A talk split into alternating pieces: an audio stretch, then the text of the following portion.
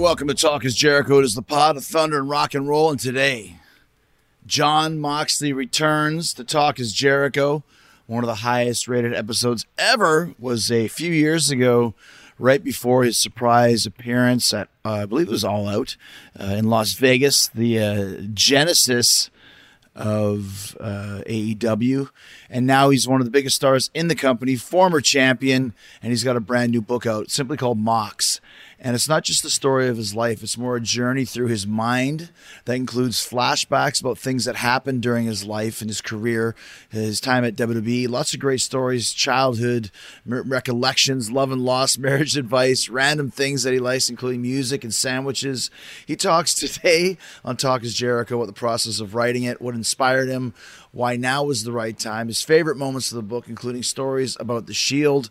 Uh, Mox is a great writer. You might not expect this, and uh, I wasn't sure what to expect when he was sending me kind of some pre uh, notes and ideas and chapters. And this book is very, very good. Moxley is a very gifted writer, and I'm really excited for all of you to check out Mox. I'm also all you excited to join us for the four leaf clover, Chris Jericho's Rock and Wrestling Rager at Sea number four. I know that it's uh, very close to uh, the triple whammy, which we just wrapped up last week, and I will be doing an episode of Talk is Jericho about the triple whammy. But we wanted to get back on the spring schedule, so we figured, hey, the triple whammy was such a huge success, maybe the best one ever. Let's do it again. Let's do the four leaf clover, March 14th to 18th, 2022. That, of course, is right over St. Patrick's Day.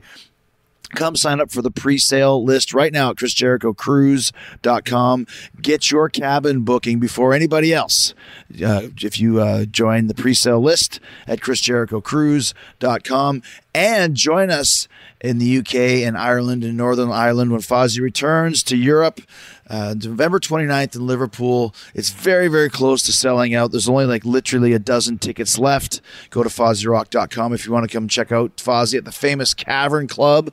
Can't wait to do that show. Manchester is sold out. Newcastle still tickets available at the Riverside. Glasgow sold out. Dublin sold out. Belfast at Limelight 1. Still tickets available, but that one will sell out. So will Newcastle. Chester is sold out. Birmingham uh, at the Mill. Tickets available for that. Bournemouth at the old fire station. Tickets available for that. Swansea in Wales is sold out. Nottingham is sold out. And London at the uh, Academy in Islington is also sold out. But don't forget, we're also doing our exclusive VIP meet and greet before every show. One of the best in the business. We do a mini concert for you, just the private concert for all of you uh, there at the VIP. So go to FozzyRock.com for all remaining tickets and VIP meet and greet packages. All right, let's get to it. We got Jon Moxley returning to Talk is Jericho right here, right now.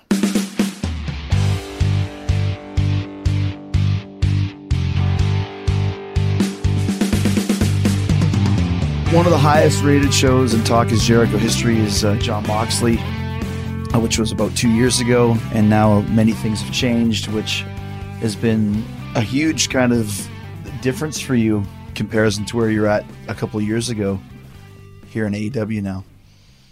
It's been a long ass time since Hasn't we did it, this right? last time. Yeah, Yeah. We, we haven't done this in quite a while. Think about the difference in just the entire world since the last time we did this. I know. Because the last time we did this was a couple days before AEW ever ran a show. That's right. So at that time, I didn't even know like how the crowd was going to react. We didn't know if this was going to be a success, if this TV deal was going to fall through. It was all like we're Lewis and Clark going west. We were mm-hmm. like about to set out on the journey. There was no dynamite. There was no dark. There was no dark elevation.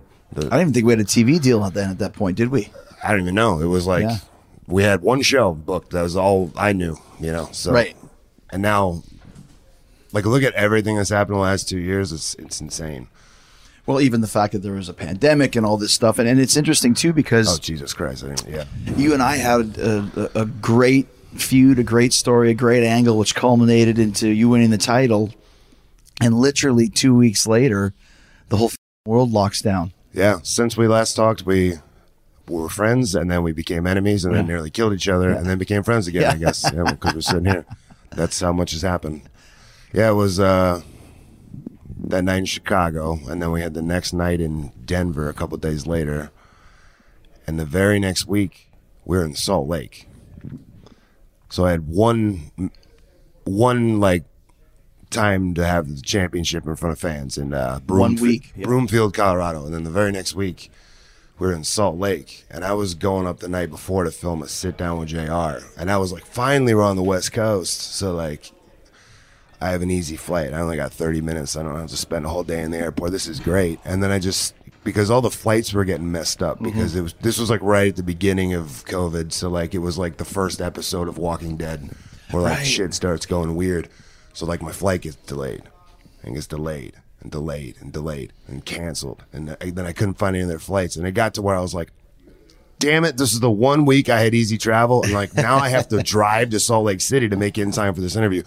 So I drove seven hours, and the whole time I was just listening to the radio, and they're like, "This coronavirus thing," and I was just like, "Is the world ending right now? Mm-hmm. Like, am I driving across Utah and the world is ending? Like, should I turn around and batten down the hatches and get Yeah. a shotgun? Like, what's going on?" And then I believe you were in the ring actually promoting the original Blood and Guts when they got word that they're like that ain't happening. Sold out house in Newark. Yeah. it's done. like, and I'm like, "What do you mean?" Like, like I'm like, "What the hell's going on?" And then you know, then. Everybody knows the story. We don't have to talk about the depressing parts. It, it was funny. I, I went to the ring because we were. I was talking with Raphael, who's our booking uh, guy, book booking agent, whatever you want to say. And I said, "Do you think we're going to get to Blood and Guts in Newark?" He said, "I think so because next week was Rochester. That's on for sure.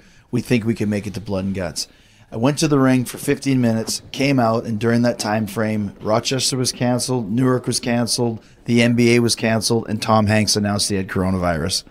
It was a pretty eventful 15 minutes, and like you said, then it just that was it. I remember Tom Hanks because I remember when I was on the, we were walking the dogs, throwing the ball for the dog and stuff, and I was gonna go to Ireland that weekend, and then we're Renee's on her phone and she's like, "Tom Hanks has the coronavirus." I was like, "Man, they got Tom." Jeez, I mean, No. this thing might be serious. And then we came in, and then I looked up, and the news was on, and it was like international travel ban from Trump or whatever. And then I was like, "Oh." Maybe I'm not going to Ireland this weekend. Yeah. And then like five seconds later, it was like, yeah, sorry. Like it, every- It's it all happened so quickly. It's crazy. Was how was it for you being? Uh, I mean, Mo- moving so the light. sorry, yeah. The, the the for all of us, like I don't even know how to turn it off, but f- for all of us, the uh, it was hard working in front of no fans. But here you are as a babyface, super over, becoming the champion. Everything timing was right, and then was it was it hard to kind of be a champ after that with nothing, no, nobody?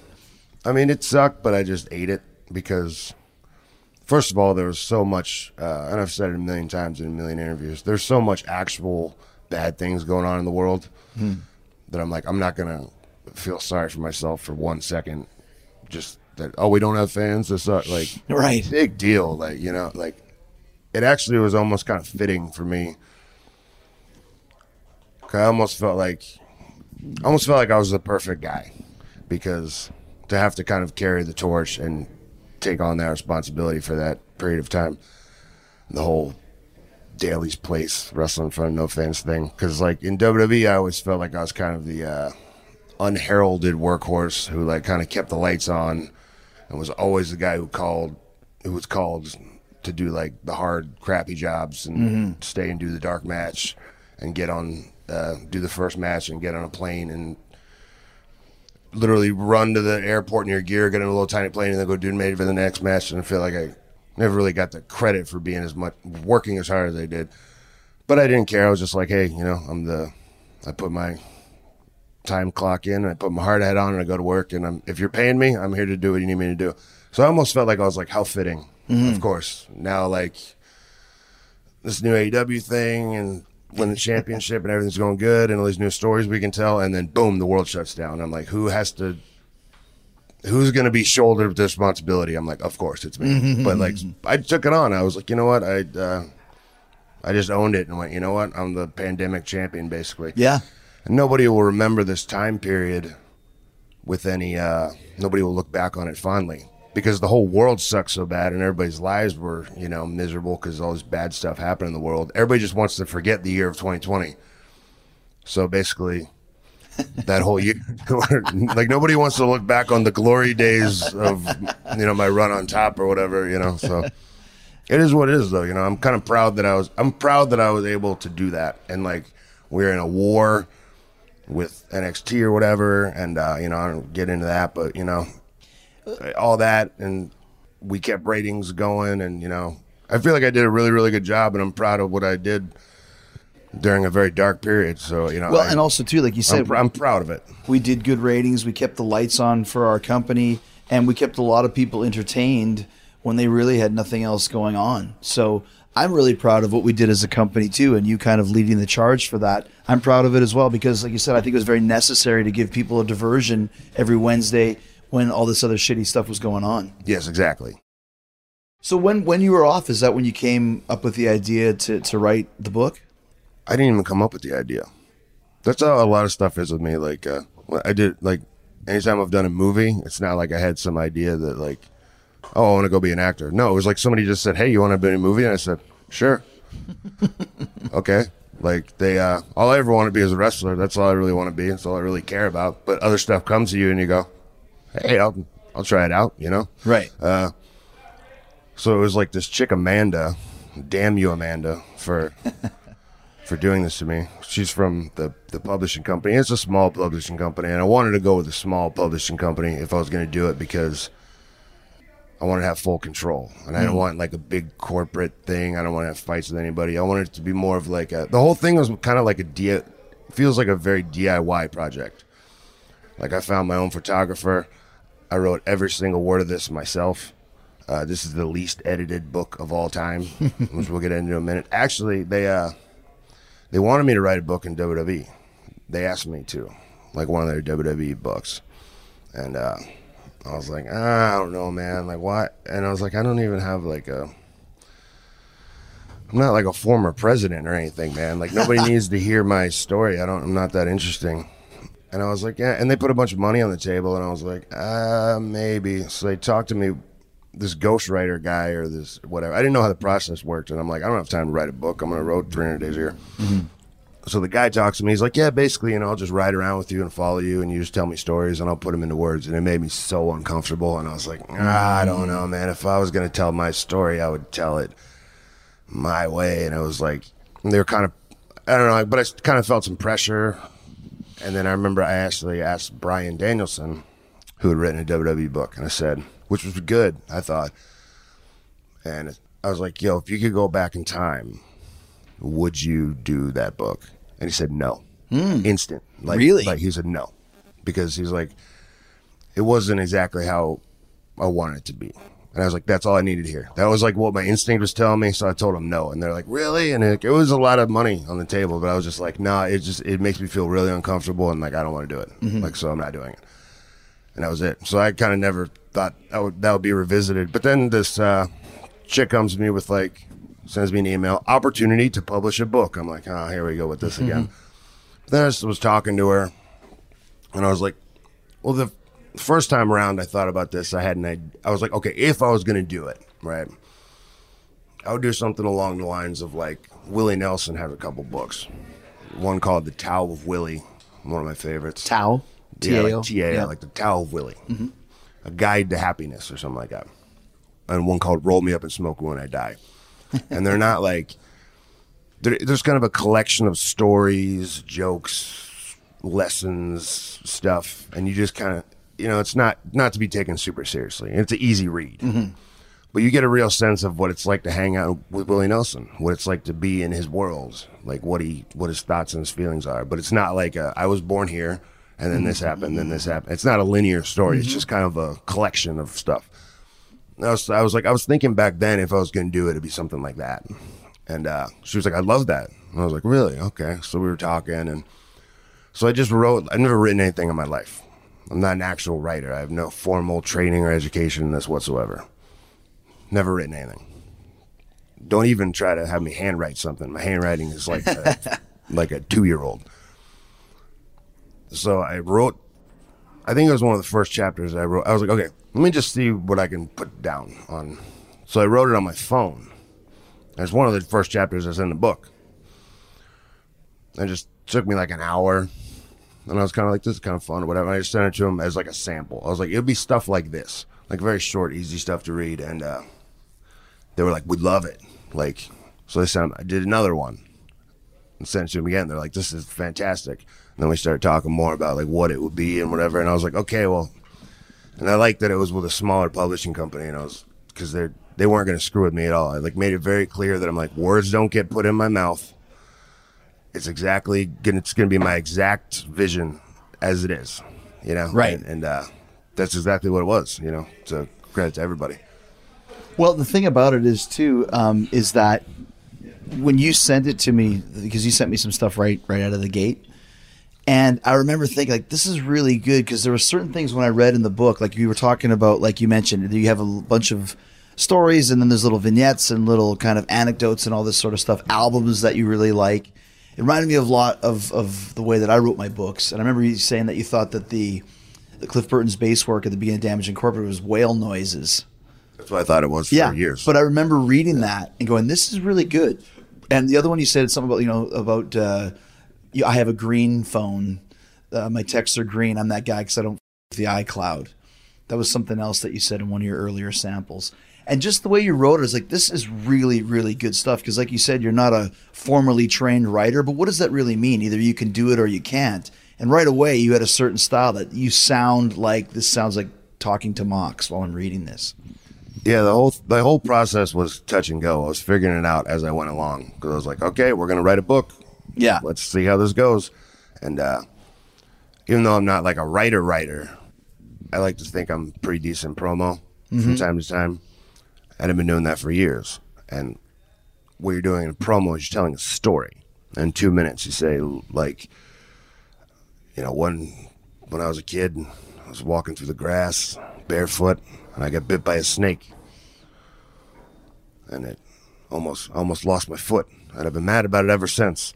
So this Saturday, Jake the Snake, I got a bone to pick with you. You know, you take them on a little ride. You, Right. you think of like a hook, and why are we in this match, and why do I hate this guy, and so I'm like, I kind of know how to tell stories already.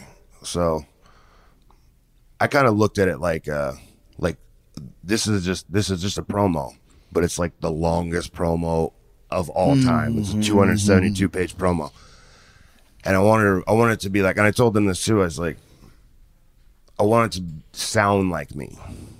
So the writing is very unorthodox, if you want to call it writing, because I want I want it to sound when you read it exactly the way I talk. Like if I was like, man, I'm gonna go down to the store and get some beers and shit, and then come back. I'll write the word and shit, even though I don't need you don't need to write the word, the words and shit. That's the way I would say it in mm-hmm. real life. So if you read it like that, you can hear me saying it because mm-hmm. that's because I'll just throw an and shit out there. Mm-hmm. Just that's the way I talk, you know. So I'll be like, yeah, let's just go do that and some shit. So I wanted to to read exactly the way I talk. So it's very unorthodox. So uh, I just got like the physical copies like the other day, and I was thumbing through for the first time. So you've been through this process, so like all the fine tooth combing and the editing and everything, and I have to give the final green light and everything. And I read through it so many times that I began to hate it because you get so close to something, right. all of a sudden you don't like it anymore. Like I'm sick. I'm sick of this freaking book. Like I read through it so many times. I'm sick of reading it. And I got to a certain point where I was just like, I mean, it's pretty much there. It's like 99. Like there's like tiny little. I'm like, ah, but it's it's like we got a deadline. Like I'm like, it's good. It's, and at one point I just went, it's good. Send it off. Right. This is the book. And then I forgot about it for a while. Then I got the physical copies and saw like the design and everything. And the design is very deliberate and the everything. It's black and white except for the the back and the front. Uh, and I saw it come together exactly like I wanted to. Cause I, and I told them too, like the design. I was like, I'm, I almost want this to look more like a journal, like a random journal of a guy, more so than like a book. Uh, like it goes all over the place. It jumps in space and Yeah. time. It's all, uh, it's not linear at all. And uh, I want it to look dirty and sloppy, almost like it was just like a thrown together journal you found in somebody's basement. Like, and it, that's exactly how it looks. And I was just like, whoa. So I'm thumbing through it and kind of like, I'm on the plane last night. And, uh, the beginning of a certain, uh, so I'm just calling them out right now. So at the beginning of a, uh, paragraph on, it's on page 126. and it's kind of, it's not a very important part of the book or anything, but it just, it cuts off like a sentence and a half it's it was like a story about like my dad came down to pick me up from Detroit. He lived in Detroit, and he came down to pick me up one weekend. and We drove up to Detroit. I mean, that's basically what the opening sentence was. It was like my dad came down to pick me up from Detroit or whatever. but it, it cuts that off and it just starts out with like a lowercase word, weekend. Yeah. And I was like, oh my God. I like almost flipped my lid on the plane. I was like, oh my God, this is going to look like some rinky dink ass book, whatever. Oh, Jesus. As soon as I land, I texted a picture of it to the publisher and was just like, hey, did anybody notice this egregious printing error? I was like, how many of these do we print? Is this going to be like, oh, and then they're like, oh, we already knew about it. We're freaking out, you know, and, uh, I thought about it for a second and was like, you know, it's actually kind of cool because it, it didn't ruin it, it ruined the book or anything. It just like, and they're like, it'll be in the the first run. We'll have that error. The second run, I don't know how many books comes in a run. Yeah. I don't know. I'm, you know, It depends how many they print. yeah. So however many come in that first run, it'll have that error, and then after that, it won't. Like the if you buy it on Kindle, like it won't have that error. Right. But Paperback. it's kind of cool because it's kind of like a. F- I was like, those will be like collector's Yeah. items. like if you got a signed book where page 126 is a little messed up, you'll know that was like from the first run. Right. And I'm like, it's actually very fitting for this book because it's a very dirty book. I wrote the whole thing on a notes app on Hmm. my wife's MacBook, which I can't operate at all. If I'm going to be on a computer, I need to be on like a 90s computer with like a mouse, like from Computer Lab. You know, like this MacBook, I, I literally couldn't operate one function of this thing except the Notes app because I could just type it and press the button and it would send to my email. So anytime like something weird would pop up, I have to be like, Renee, I don't know how to, I don't know how to fix this. She'd have to come down, fix it for me. So I mean, it's it was written on a Notes app. It's as dirty as can be. Right. So it, it totally fits that like uh, there's like an error in the first run. Oh, and like I was texting my uh, my friend Jill is in the book, and her last name is Fields. And somehow in the book she became Jill Shields. Oh. So I texted her a picture of it. I was like, I guess you're Jill Shields now. I don't know. This whole thing's a shit show. They should have never asked me to write a book. Like, so there's a bunch of like little fun mistakes like that that are, I actually kind of think it's kind of cool, you know. It's interesting that you said the Willie Nelson books because when I wrote my first book, the two biggest inspirations was, was Mick Foley's book. Same thing, wrote it himself, sounds so much like Mick Foley. And then the guitar player from the Police, Andy Summers, had written a book that was really funny, and there was a lot of great little anecdotes that kind of didn't fit in with the narrative, kind of like yours. And I thought, like, that was gave me kind of a template on how to write my book. And it sounds like you had the same from Willie's, the way that you kind of put it together. Yeah, and like I said, it was touch and go. Like some of the first stuff, some of it's like very, very light, and I'm just being funny, and it's mm-hmm. obviously not to be taken seriously. Like a lot of the random, like some of my favorite music or this or that. A lot of that was just kind of to fill space and just to kind of get me going at the beginning. And also, it's like less intimidating because you don't have to open up as much. But at some point, you start getting to where like, okay, now I got to like get into some real stuff. Mm-hmm. And I kind of had it set into like four chunks of time periods in my life. And then like the bigger chunks are like where I had to like really actually like write and like remember stuff and go back and so that some of the stuff will be like from when I was first just messing around with writing. And then some of it will be like when I started feel like I was getting good at it. Mm-hmm. And then once I started feeling like I was getting good at it, I was having some real fun with it. But like, it's almost like when you got to come up with a promo or a storyline, you got to really mentally put yourself in that place that it's real. So like going back to some of these times and places, I had to like get myself there. And it's not, it's not easy. Mm-hmm. As you know, you can't just sit down and say, okay, I'm going to write a thousand words today. Mm-hmm. Because sometimes it just doesn't Right. come. Like you have to, sometimes you're in a zone and you can't stop writing. It depends. And uh, if I'm gonna get like if I'm gonna remember a certain place and time, like I gotta get myself there. So like there was like a time I was like out on the porch, like when I was getting near the deadline, and it was one of the chapters that like the best, and I was like, gotta gotta really make this good, and I was like feeling it, and I was out on the porch like two thirty in the morning. I've been out there for hours. I'm like slamming beers. I'm like in, I'm pacing around. I'm listening to music because I'm trying to listen to the music that I was listening to at the time.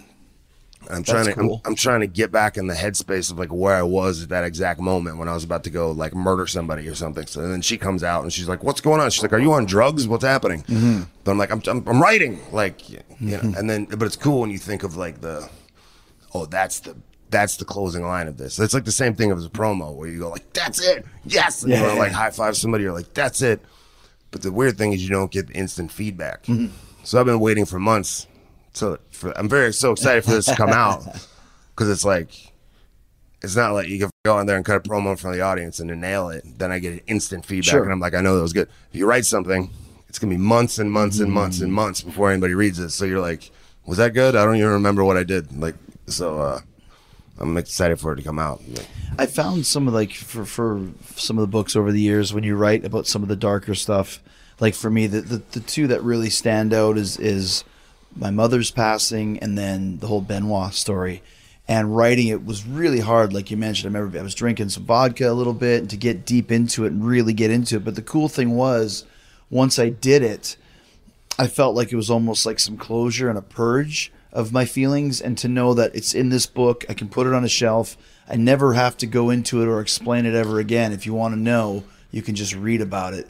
Was it like that for you for some of the darker moments that you wrote about in the book? Yes, exactly. There's Yeah. there's a definite catharsis to it. That's it, And, yeah. and there's some stuff you would have never thought about again, but then when you go back and kind of explore it, you see it differently because now you're a grown up, Mm-hmm, and now you go back and you go, and some of the stuff you laugh at yourself and you go like, "That's hilarious." That that that's what my mindset was at the time.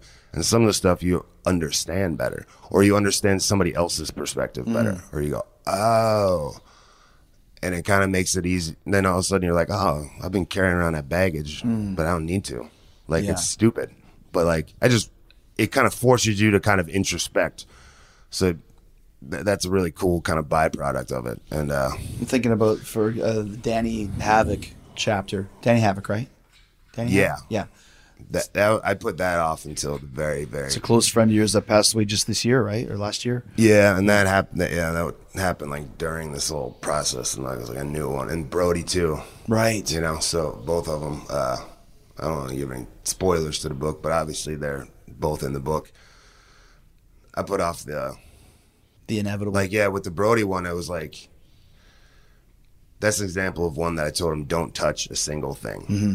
no editing no like if there's like a period or a Right, comma if, you, if you have to whatever but like uh there's anything that's like time stamped like uh where are we at right now miami miami 3:22 p.m right. Jericho's dressing room. I wrote it one time. However, it maybe took 15 minutes, maybe took an hour, or whatever. But I wrote like they're like journal entries. Anything that's like time stamped with like a, a location and a time code, that's not messed with like at all. It's on mm. like don't mess with it like one iota, even if there's, even if it doesn't make any sense to you, because if you did and you start and there's one of them like that where they started kind of changing stuff around because they didn't think it made sense and i was like no now you're messing it up. I was like yeah it sounded it reads terrible but i was like that's the place i was in mm-hmm. at that exact mm-hmm. moment. Like if i'm at the marriott at 4.02 p.m and this is what i was thinking and feeling like the night before pay-per-view or something that's exactly how i want it to play out. So you get exactly what was going through my mind and exactly how it came out. So it's not it's not changed at all. Mm-hmm. Uh, yeah, but I, I was still in like a state of shock during like the Brody one, so it was really weird. I mm-hmm. put off the uh talking about Grant Danny Havoc until like the end. Because I, mm-hmm. I I I put it off until I was like I don't even want to get into this because it's gonna suck to like get into it. That was like the, maybe the last thing I wrote, but there's there's a lot of you know lighter fare. you No, know, no, no. But, but, do, you, do you feel, uh, like you said, was there a little bit of catharsis to, to get that on the printed page? Your feelings are here now. yeah, it definitely Yeah. brought uh, Yeah. closure to some stuff. You know, uh, yeah. a lot of different stuff. You know. How about, how about this? A little bit lighter fare, but still something that was very intricate in, in your journey to AEW was your whole WWE experience and everything. There was a lot of great stuff in there about the good times and about some of the bad times as well. Was that kind of a catharsis to write about that as, uh, for you? Yeah, definitely. That's another factor of it too, is because uh, what I definitely didn't want this to be, and what I was afraid they were going to want it to be, or what I was afraid maybe people were going to expect it to be, was like a bitter bitching about WWE book. And that was like, I'm not even to bother doing mm-hmm. that. That's not like, not interested in that at Yeah. all. But it's also, I'm going to tell you the truth about. So you get my exact thoughts and feelings about how I feel about what goes on there and how that, how their process works and all that. You know, we've talked about it. A million Yeah, times. there's no secret the way you feel. Yeah. Yeah, and I'm I'm gonna hit you with it very bluntly, but like I'm not gonna like focus on any negativity. There's probably a month I lost of like uh, writing about stuff like WWE related and stuff. Where I was like, I feel like I have to put this in because I feel like that's what people are gonna expect or want. And I just hated it all. I was like, I don't, I don't like this. I don't like reading this. Maybe there's somebody out there who just loves Dirt. trash yeah. WWE and they love dirt and they want to hear about this, but I don't feel like I don't like it. So I was just like, I canned it all. I just deleted it all. I was just like starting over. So with WWE, mostly I, I try to hit on a little bit of everything, but I mostly focus on the good stuff. And there's a lot of good stuff because it, it kind of it hit me where I was like, okay, this book is about who I am. This book is not about who I'm not. Right, right, right, right. So I'm gonna, you know, I might give you some thoughts and feelings about some stuff. Basically, we'll focus on the good stuff and who I am and what's, you know, uh, That's what Mick told me when I was writing my book. He said a book is not a place to to have a vendetta, and he said, you yeah. know, And so many wrestling books, Yeah. people take shots at each other. and there's no reason because in the end you won. It's your book. You're here. You're happy. You basically won in life. So to be burying people or be bitter or whatever, it doesn't fit the narrative of what you are talking about here. yeah, and uh, you know, I was thinking, I was like, if I die tomorrow, if I get hit by a bus, this is gonna be like the final record of my life. Mm-hmm. So I want people to like know who I was, the good and the bad and the ugly. But like, I don't want to like focus on other Right. focus on anything stupid that's like not worth my time that like I'm not even worried about anymore. So like I don't know why I bother writing about it, you know. Mm-hmm. So uh, I think it hits on like a little bit of hits on a little bit of everything about every time period of uh, of my life, and I think it did kind of like bring. Uh, there's probably more WWE in it, honestly, than AEW mm-hmm. because AEW is kind of currently going on. Sure. So I'm kind of experiencing it now, even though there's a lot of AEW. But it kind of like I don't know if I want to say brought some closure, but it kind of like it kind of puts a pin on the WWE run very nicely. Like, Perspective, yeah. that's that's over and moving on, and it was it was all great and everything, and now life is good, and we move on. So Yeah, what I liked reading about it too was was I'd kind of forgotten because I, mean, I don't know if he was was even there, but just how close the Shield was as friends and as a united front against, you know, getting with basically in WWE. yeah, the the early days of Shield were wild, man, because like the company was different. It was a different environment. The locker room was different. You were there, so you know, mm-hmm. like, and a lot of people didn't like us. I remember actually, you were one of the first guys we did a random ass six man with you early, early, early. Like we just started wearing like the SWAT gear. We were still wearing like heavy ass boots and busting people's lips with them and shit. we did like a random six man with like you and Sheamus and somebody or other. And uh afterward, it was the first time we would ever work together. And afterward, you were like, "Man, you guys are really freaking good. Like, you guys are like, you're right there. You're in the pocket. You guys hit hard. Like, you know, you guys work like Japanese. Like, you, you keep the pace up. You were like, you're like, these guys are freaking good. Like, you were like one of the first guys who was like, not mad at us for being there. Like everybody else was really intimidated by our presence, but you were like, nah, f- these guys are good." You know, and then it wasn't long before everybody started to want to work with us because Right. we were having such good matches. So that's all the, like the whole. Why, why, why were people mad that you were there? Just because there's you know It's new and fresh. people protective of Yeah. their stuff, and you know it was a, it was just a much uh, more. Uh, it was a less welcoming environment back then. I mean, you were there. You Mm. Yeah, know what I'm yeah, yeah, sure, of course. It, uh, some new guy coming in with a big push, or some like I was that some- new guy some- once. That's why I, Yeah, knew, some uh, understood it, group yeah. coming in, they're going to beat everybody up. People are like, "Who the hell are these guys? Mm-hmm. Like, they're nobodies." Because we were we were complete nobodies. It wasn't like we were big stars from NXT. We were complete nobodies, Right. And we were coming in beating up like the Undertaker and The Rock. So people are like, "Who the hell are these guys? Mm-hmm. They're not going to do that to me." And we're like, "Yeah, we are." you know. Uh, so it was a little, but oh, so the whole, you know, I thought that was the thing people were really going to want to read about the I whole enjoyed it, Shield yeah. uh, story is, you know, in there. And I'd forgotten too that all three of you uh, were world champion in the same night. That is true too. That's all in there too. Yeah, And uh, I was in that match with you.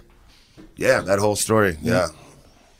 So that, that's another thing. You know, Roll- and if roll- there was ever if there was ever a stamp of you know because we were like, screw you, we're gonna take this over, and if people were like disagreed with that, on one night all three of us were the world champion. I think that that's tells you everything you need to know about like we were right. Yeah. We were right. Mm-hmm.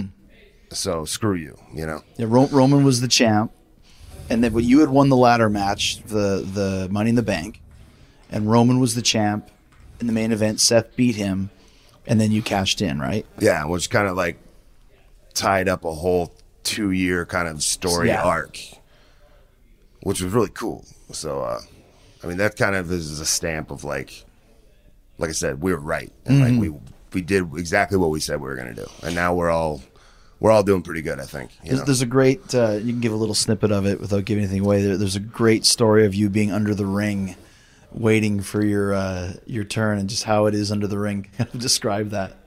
Yeah, like uh, Were you with Nick Daw or who were you with? Nick Dahl. Nick yeah. Dahl, yeah. People don't know like every WWE show you watch, there's a guy under the ring at all times because he's there to like fix the boards and do stuff. and See, I didn't know that.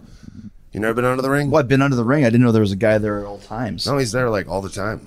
to fix the boards that break and stuff. Yeah, like uh, he just hangs out. He's got a monitor, got a headset. He's chilling, man.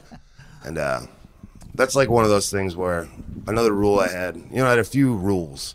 Some of them are I'll keep as trade secrets, proprietary secrets, as far as this book. But Right.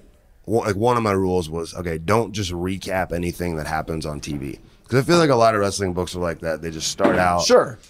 I was born here, and then I did this, and then this, and then when they get to like the wrestling part, they're like, then I wrestled so and so at this pay per view, then I wrestled so and so at this pay per view, and then the next month we did a bladder match, Yeah. and and I'm like, we already saw that, that was all on TV, so I wasn't gonna be like, that's exactly what I was not gonna do. My rule was like, if it happened on TV, you already saw it, mm. or if I already told the story a million times in a podcast, whether it be your podcast or somebody else, or I've told it in an interview a million times. I'm not just going to recap stories everybody's already heard. Mm-hmm. I'm trying to give all new information. So with like the thing under the ring, obviously people saw that story play out on TV, but I don't. I tell the story if I can give it from a different perspective. Right. Either tell you the stuff you didn't know that was going on behind the scenes, or, for example, being under the ring. You know, you see, so you're seeing the same story, but from a totally different perspective. Like that was kind of one of my rules. Which is great because people don't know what it's like under the ring. You know what I mean? They never saw that. That's under the surface of what's going on. yeah, there's so many like there's so many things that you know, uh, cool things about this uh, Process. this business. This business? Oh, gotcha. it's the cool stuff you get to do and see and stuff that a lot of fans all they see is what's on TV. Yeah. but there's so much cool stuff where I'll be like, man, I'm like. There's so many cool stories that go on like behind that people don't know. So like that was kind of the stuff I wanted to bring out. I just remembered something that was awesome. It's not in the book, but I remember the time when we were doing something in a cage, or maybe for the Ambrose Asylum, and you were one of the uh, the techs at the ringside, and you had the I had the mustache. fake on? mustache, yeah, dude. I just remember that. I'm not gonna lie, the uh, it was a big hit with the ladies backstage. Oh yeah. Oh yeah, The mustache. yeah. It, it, it got a good response. Re- Renee was very. Uh, she was into it. I was like, I might have to become a mustache guy. Like I could, I might be like a Tom Selleck guy one of these days. Not right, not right now. Yeah, but yeah. you know, I feel like one day I could. You Pull can that, pull it off. Pull that off. Great story in there too about about uh, it's not a story; it's a thread of the book about your relationship with Renee, your wife, and how you met her there and and kind of courted her and the whole story. I didn't realize that that's how you guys met, basically backstage, kind of in passing, uh, at a WWE show. Yeah, it took like all of two seconds. Yeah. for it was just like, well, I guess we're together forever now, basically. Uh, so the whole, yeah, the whole saga of my romance with uh, Renee Paquette is in there too. If you if you like romance, Well, and you have some great advice too for your uh, marriage advice. yeah, there's a whole chapter about uh, my guide to marriage, of which I've learned a lot. Never thought I would be married, but you know, I'm picking it up as I go along. so maybe the next book will have a guide to parenting. Yeah. because I'm figuring that the hell out as I go along. I'll tell you that. I can't haven't slept in a month. You know, No, it was great though with the the, the marriage tips and you know if she's getting ready and she says it's going to be 15 minutes and it's 45 or 50 or 55. yeah. That I'll give that spoiler because you know anybody could be dealing with this at any moment. You know, if a woman tells you that you know she'll be, I'll be ready in 20 minutes. That is not the case. It is not 20 minutes. don't set your clock for 20 Right. minutes. It's going to be a lot longer than 20 minutes. Right. And But- don't rush don't push them. Yep. Yeah, you know, let them do their thing. You know, there's so there's a lot to uh, to learn for maybe if you're uh, in a new marriage or thinking about getting married. You know, you can uh, Something that you you can would- learn a lot in this book. Yeah. It's like I said, something you wouldn't expect from the Mox book, but but there's a lot of those types of things within there. Another one of my favorite parts, which is amazing, is the sandwich uh, dissertation. Oh, I have. all- I, yeah, I'm very passionate about the art of the sandwich, and uh, I'm a sandwich guy. You know, I like a good sandwich. Mm-hmm. It's just it's one of the greatest inventions that ever. You know, you just grab it, take a bite. It's get, it's got everything. You know, you, and you can really really creative in a sandwich. So there's a whole chapter about. uh But you can ruin it too. but yeah, oh, there's a lot of uh, mistakes you can make and really screw up what could be a great sandwich. And I hate to see that. You know, I become like old Les Thatcher when it comes to sandwiches, where I'm like, I don't like to see this uh, people making mistakes. That's so I mean, there, there's stuff that's literally that stupid. Like But- there's a chapter about sandwiches. You know, I remember telling him that where I was like, just thinking about the initial thing. I was like, okay, like I don't know anything. I'm not an expert on anything. I don't even know if I'm an expert on wrestling. Mm-hmm. Like, I'm not a guy to come to advice for for like anything. Like in general, I'm not going to act like I am, right? But I've been around, man, and I've seen some stuff, and I've been some places. So like, I may have learned something along the line that maybe I can pass along to you. You know. So there's a lot of, you know, it's by no means a self-help book or a book of advice, but you know, there, there's a lot of that where I'm just kind of like, I made every mistake and did every stupid thing humanly possible in my life. So I can tell you a lot about what not to do, you know, like Right. don't step in a bear trap or not that I stepped in a bear trap, but for example, you know, like I can tell you exactly what not to do.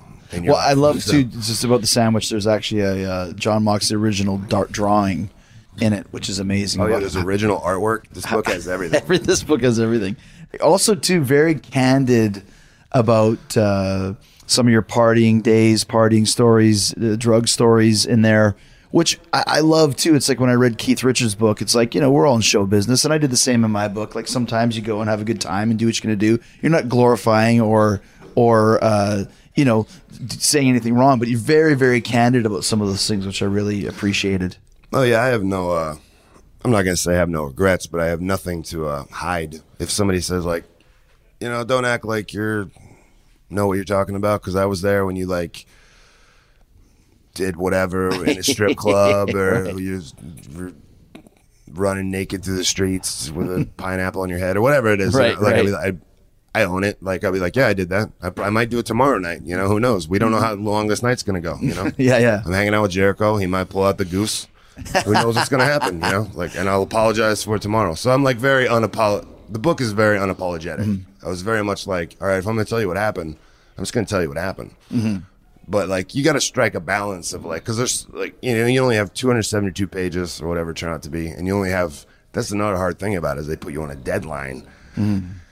and now you're like you got to cram this in and you got to see the whole vision and you don't, you don't strike a balance of like my childhood wrestling WWE AEW death matches the indies my initial start in the business like all these things you have to have like a balance so you can't so you kind of have to pick okay like what's one good story from this era what's the best story from this mm-hmm. era mm-hmm. that illustrates this point i can't just tell you every single story about every time i'd like did a bunch of drugs and got passed out and got arrested because that would take up like I need like five books. you know, I can't tell you a, a story about every single match ever that happened because I would need like five books. Right. So you got to kind of like pick the best story that illustrates this period of time or this example of this behavior or what's cool about wrestling or whatever it is. You kind of kind of balance it out. We worked with uh, with Pete Fornatale, who's been my collaborator. I like to say for all five of my books in different ways for the last fifteen years. Um, how did Pete help you with the process? Oh yeah, and uh, you know, for the millionth time, thank you again for hooking me up with him because he was the best. So actually, He gets it right. Yeah, you're one of the first guys I texted when they're like, I was about to do this thing with this book. I'm like, man, should I commit to this? And I was like, you've written a bunch of books. I was like, I don't remember what I asked you. I was just like, He just said did, I was like, to how ask did, I was like, did you write these yourself? Yeah. Are you cool doing that? Or they make you like they gonna make you like? Have, are they gonna mess with your words? Like, how, mm-hmm. what is this process like? Is it worth it? Is it time consuming? And you're like, basically, like, yeah, it's a lot of work, but it's totally worth it at the end, which is exactly right. So I'm glad that I did it. So thank mm-hmm. you for pushing me in that direction.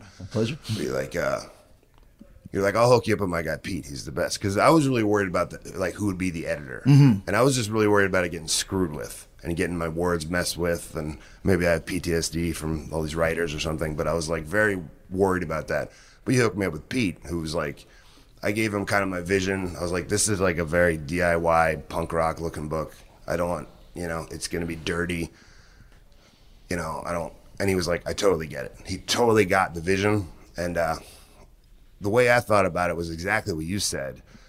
Where it's almost more like a. Mu- I've never written music, but it's he's more like a music producer. Yes. It's not like he's editing my words or changing my words or flipping them around or doing anything with sentence structure or anything like that. It's just like I'd send him a piece and he'd read it and be like, "Oh, it's really good, but uh, I have some questions. Like, what do you mean when you say this? Or what are you referring to when you say this?" Or he'd be like, hmm, "You're almost there. Like, I get what you're going for, but I think you can illustrate that better." Like, he would just, it would, he was almost more just like a test audience Yeah. Right. where he would read it and be like, "Okay, I see what you're going for, but that's not good enough yet. Like you're almost there. You can do better." Like he'd push you to be like, "You can do better," and I'd be like, "I worked really hard on that, man. Well, screw it. Oh, yeah, okay." And then, but then you go, "I," but like every single time he was right on the money. I was like, uh, like a lot of times he'd call me out on stuff and be like, uh, like this doesn't make any sense because you, you're like you're like double talking. Like little, little simple stuff. Yep. Like I think I said like like I don't remember my parents ever being together, which I really don't because I they got divorced when I was so little, so I don't really remember them together. But then a little few lines later, I said I mentioned I remember like the night they got divorced. So he's like, "How can you not remember them being together and remember them getting divorced?" That doesn't make any mm-hmm. sense. I'm mm-hmm. like, "Oh, you're totally right." So I'm like, I guess what I mean is like I don't remember them like together together because I'm like, I don't know. We're talking about memories from when I was five. Sure. you know, but but he was totally right. I'm like, oh, that makes perfect. Like little stuff like that Yeah. that I didn't catch because it makes sense in my brain. But when you read it, he's like, no, that doesn't make any sense.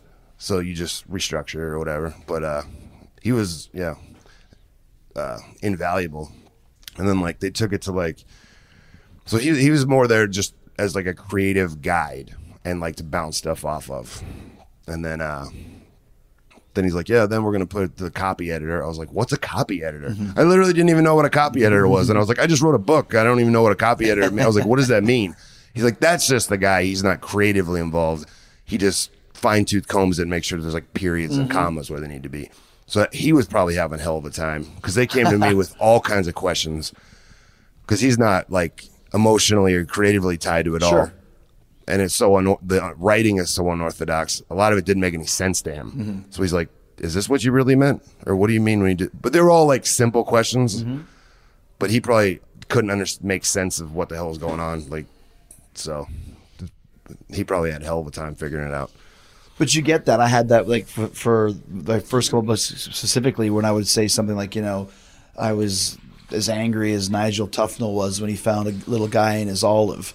And they would come back with Nigel Tufnell from Spinal Tap. And I'm like, no, you don't explain who Nigel Tufnell is. It's like Family Guy. If you know who it is, you get it, you get the joke and you laugh and you move on. If you don't know who it is, it goes by so quickly, and you laugh and move, and you don't laugh and move on, but you never really notice what that even means in the first place. And Pete was really good at that. He would never question my uh, examples of things that I was saying because he knew that in my mind it made sense and it was funny if you get it. And I liked working with him for those reasons because most editors, copy editors, collaborators would be like, "You got to explain it." He never explained the joke. You know, Pete was on the money on all those sort of thoughts. Yeah, that makes me think of another thing. Yeah, you're totally right. Uh, that was one of the best things you said was don't explain your jokes, which Right. is obvious. Never. But uh, another thing I, I wanted to do was uh, you read a lot of these wrestling books, especially the ones you can just tell are ghost written and like they're not that good. Uh, they're like, anyway. And then I went to work for WWE, known as World Wrestling yeah, Entertainment, yeah, yeah, yeah. owned by Vince McMahon. Yeah. Started in 1955 by Jess McMahon, or you know they like explain what WWE is, or like in wrestling what we call taking a bump or whatever. and they have little like footnotes and stuff, and like they over explain. What's insulting Wrestling. to your audience too? They Yeah. know what a fucking rat Exactly. Vince McMahon is. And I was I was doing that a little bit at the beginning, like house shows. House shows are untelevised events or something. I did a, like a little bit of that, and then I at one point I stopped and went, "That's really time consuming and annoying to do that." And I feel like it makes it slows down the book. And I was like thinking, let's face it, ninety some percent of the people who read this book are wrestling fans. They they're gonna know exactly what I'm talking about if I say if I use an insider term, if I say bump, if I say angle, if I say kayfabe, Right. uh, if I say, oh, he's going to get juice, something like that. So I made a decision and told them, I was like, I'm not explaining terms at all. What I want, because I was like, I don't want to talk down to the wrestling audience at all, because this is who the book is for. I want it to be accessible, but I also want it to be accessible to non wrestling fans. But I, I was like, and they'll be like, well, then you have to explain the words. But like, here's why you don't explain the words to make it cooler for a non wrestling fan, because say you're so I want it to be like if you're a total non wrestling fan, I think you can pick up the book and read it.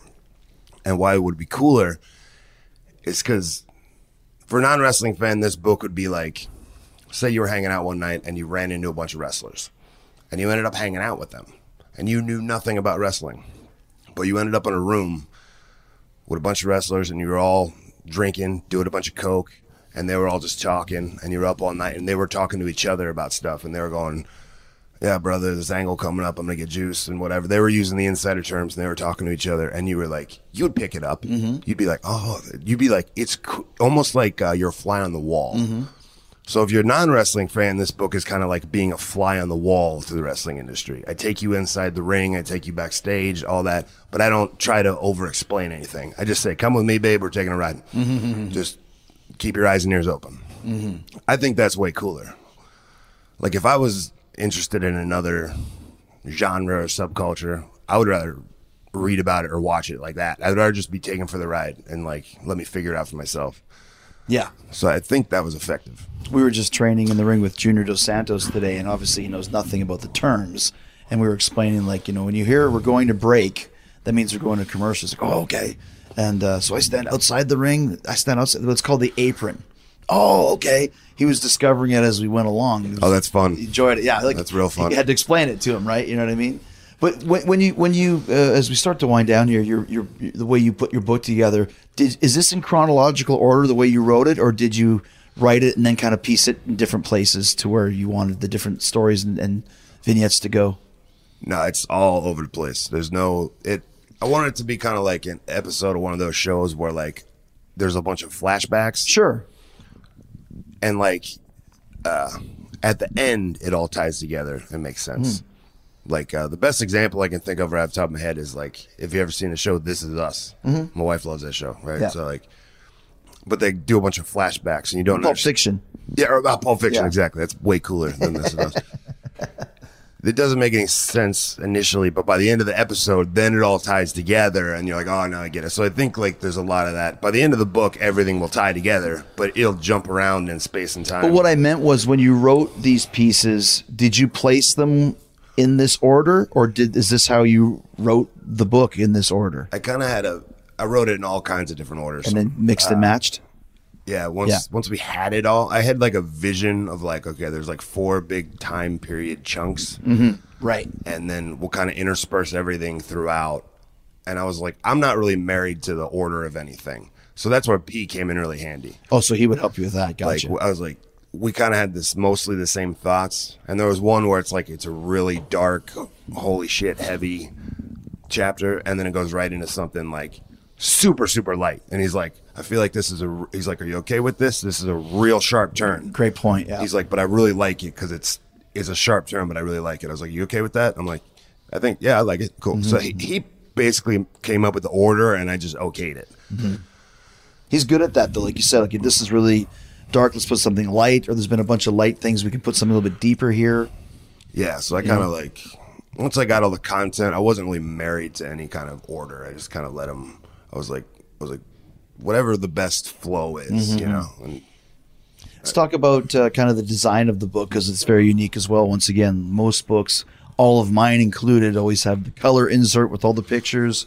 yours are all black and white without the, the color insert. Conscious decision, and then what was the reason for that? Yeah, that was another one of my rules was don't do like whatever whatever other wrestling book does, do the exact opposite. Mm. So every other wrestling book goes in a linear story. I'm gonna go in a non-linear story. Every other wrestling book has the color insert in the middle, no color insert in the middle. It's all black and white. There's color in the front and the back, which and really cool pictures. Mm-hmm. And uh but like there's just kind of pictures throughout. And so that that was definitely a conscious decision. Uh, getting pictures was hard, man. Like that was one of the harder things. I. Right. figured it'd be really easy because I don't have any access to WWE pictures, and I didn't want to call them, Yeah. you know, or anything like that. Like just you- getting a getting a picture of like the Shield was really hard. What did you do? So like, we had a few photographers who had like, uh, who had pictures of the Shield that they owned that were at shows, Mm-hmm. but like none of them were any good. I was looking for like that one definitive picture, Yeah. And I just couldn't find it. And like it was getting down to it. I went, here's what we're gonna do. So I just took. I guess I'm giving a spoiler for the book, but uh, hopefully it won't make any difference. But uh, so I was like, okay, you know what? Screw it. If we can't find an acceptable picture of the Shield, everybody reading this book knows what the Shield looks like. They know who freaking Roman Reigns looks like. They know what mm-hmm. I look like. They know what the Shield looked like. Mm-hmm. They already know. We don't need to show them a picture of it. I went, screw it. We'll go the opposite direction. We won't have a picture of the Shield. So I found an, I found like my one old SWAT vest I had, oh. and a pair of boots, and like the Shield mask that we Nice. wore for like big shows that Vince hated. Even though mm. we would have sold millions of them, Like a riot mask, or what was it? we had these cool like like sub zero ninja masks. Oh, we wore. gotcha. And we wore them like the night, or we wore we busted them out of WrestleMania, and we looked cool as. F- I'm not gonna lie. The ne- next night, Vince was just furious. He's like, "You can't see your faces." Get rid of the mask. I was like, we're gonna and like the merchandise guys were more. They were like mortified. They're like, we're, they were already coming up with designs. They're like, we're gonna sell millions of these. And Vince is like, no, you can't see their faces. We did it in Australia again just to piss them off. and We didn't tell them like years later, and boy, they got pissed again. Oh. just hated those masks. But I put like, so I put like my shield gear basically on the floor in my garage and like lit it in like a artistic, stylistic way, and just that's the only picture of the shield is just like a picture of my old gear, like. But once But again, you what, get- what a you know. great idea! A picture that you're not going to see anywhere else. Yeah, it's an original picture. Yeah. Or, uh, See, I, I did the same thing in, in my latest book where I had the list of all my matches that I'd had, um, and I wanted to go. which is really cool, by the way. I've never seen anything like it. Thank you, man. And, and, and, once again, it, you want to do something opposite of whatever else is done. I don't know many people that have a list of every match. But when I was going through the pictures, like back in the early days, every, uh, the pictures I had were camera, you know, and you would get them developed and Oh, you have them. Now it's all on the phone and this and other thing. So uh, they, I remember they're saying we don't have enough WWE pictures or I'm like, you can go online and see 100 WWE pictures. When I saw the Metallica Master of Puppets book, which was from 30 years ago, the pictures that were the best were the ones from 30 years ago that you'd never seen of a young James and James and Lars hanging out or Cliff and Kirk or whatever. So I wanted more of those early pictures that you can't find anywhere else. Like you said, everyone knows what Jericho and The Rock looks like. They know we had matches. You want to see a picture of it? Google Jericho and Rock, and you'll find a hundred of them.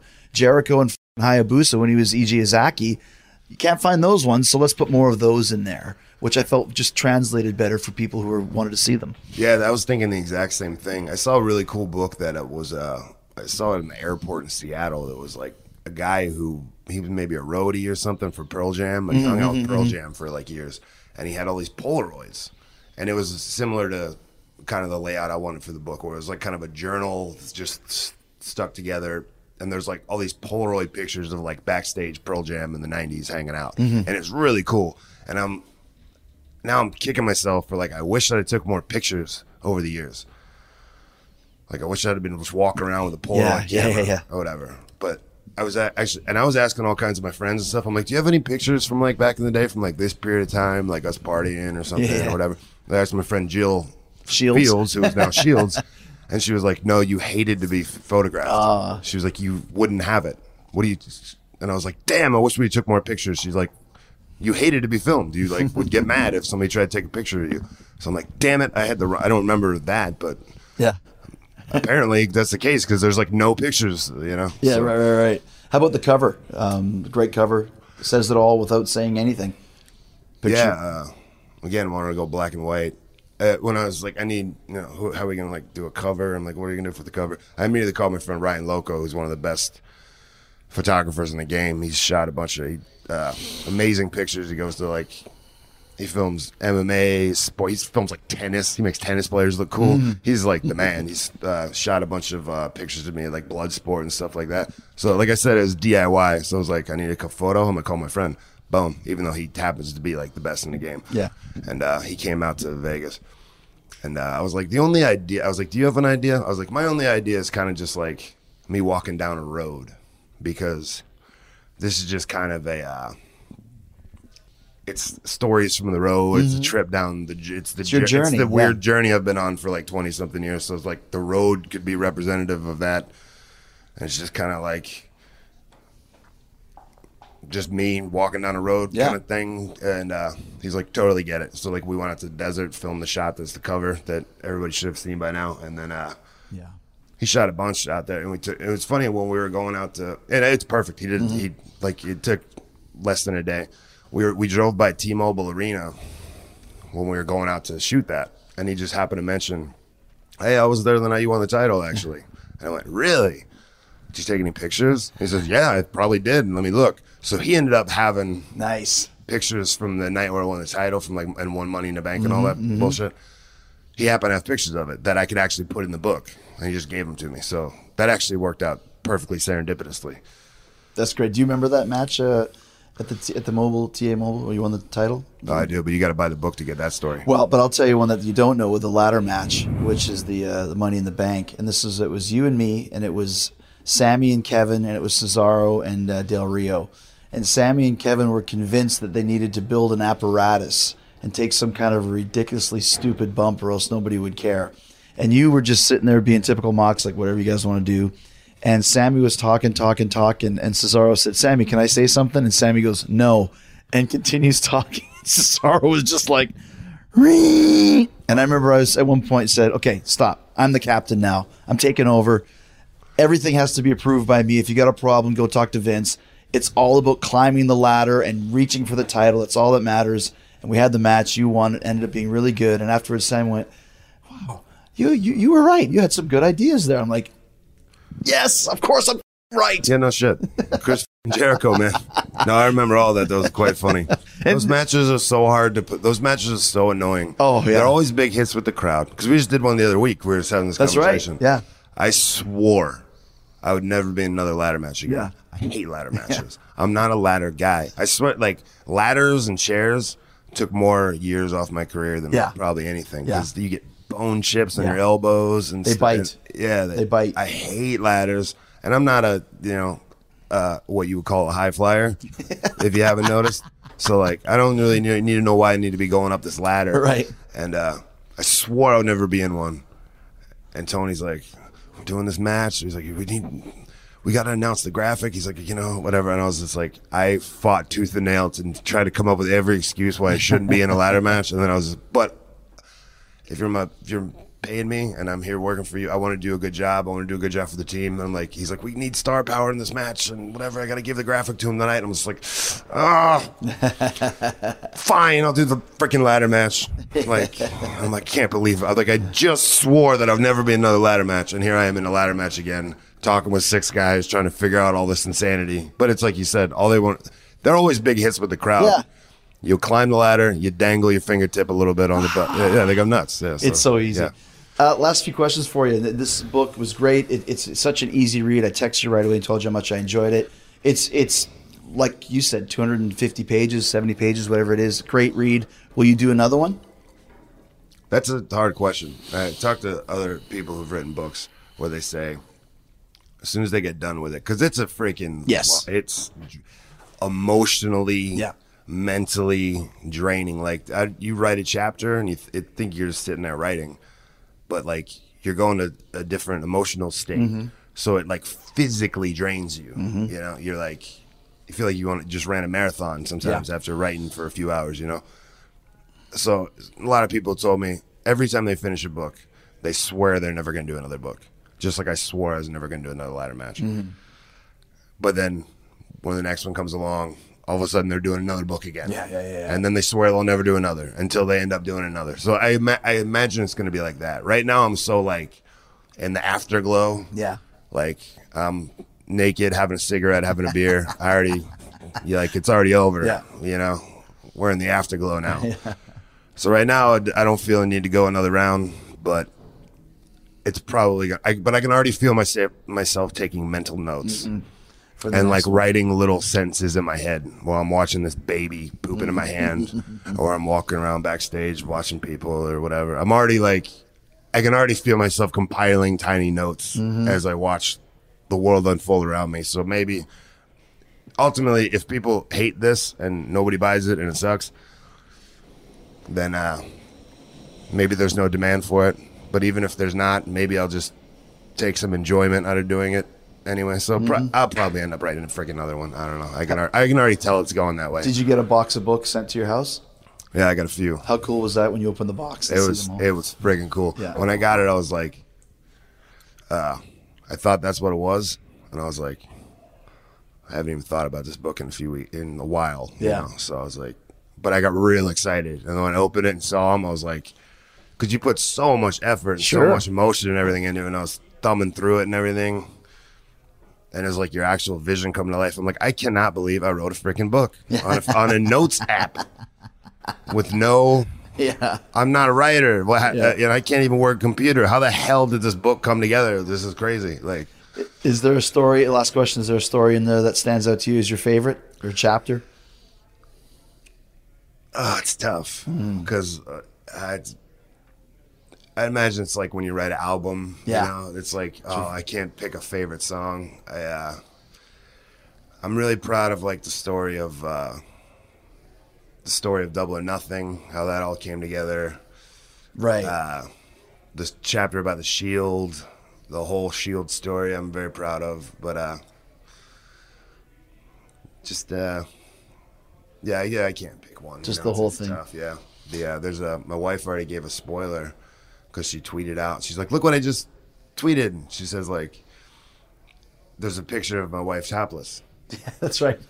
She's like, I just tweeted this out. She said, and I, and I just went, damn it. I was like, you just posted a spoiler. I was like, that, that I, I'm, I can talk about it because she already spoiled it. I was like, that picture is supposed to jump out at you. It's supposed to be an unexpected. it did for me. It did for me. Exactly. Yeah. That, so you experienced it how it's supposed to be Right. experienced. Like you don't expect that to happen, you know? And uh, I was like, you just spoiled it for her. You might as well just told them what page it was on. You can't be trusted with Twitter.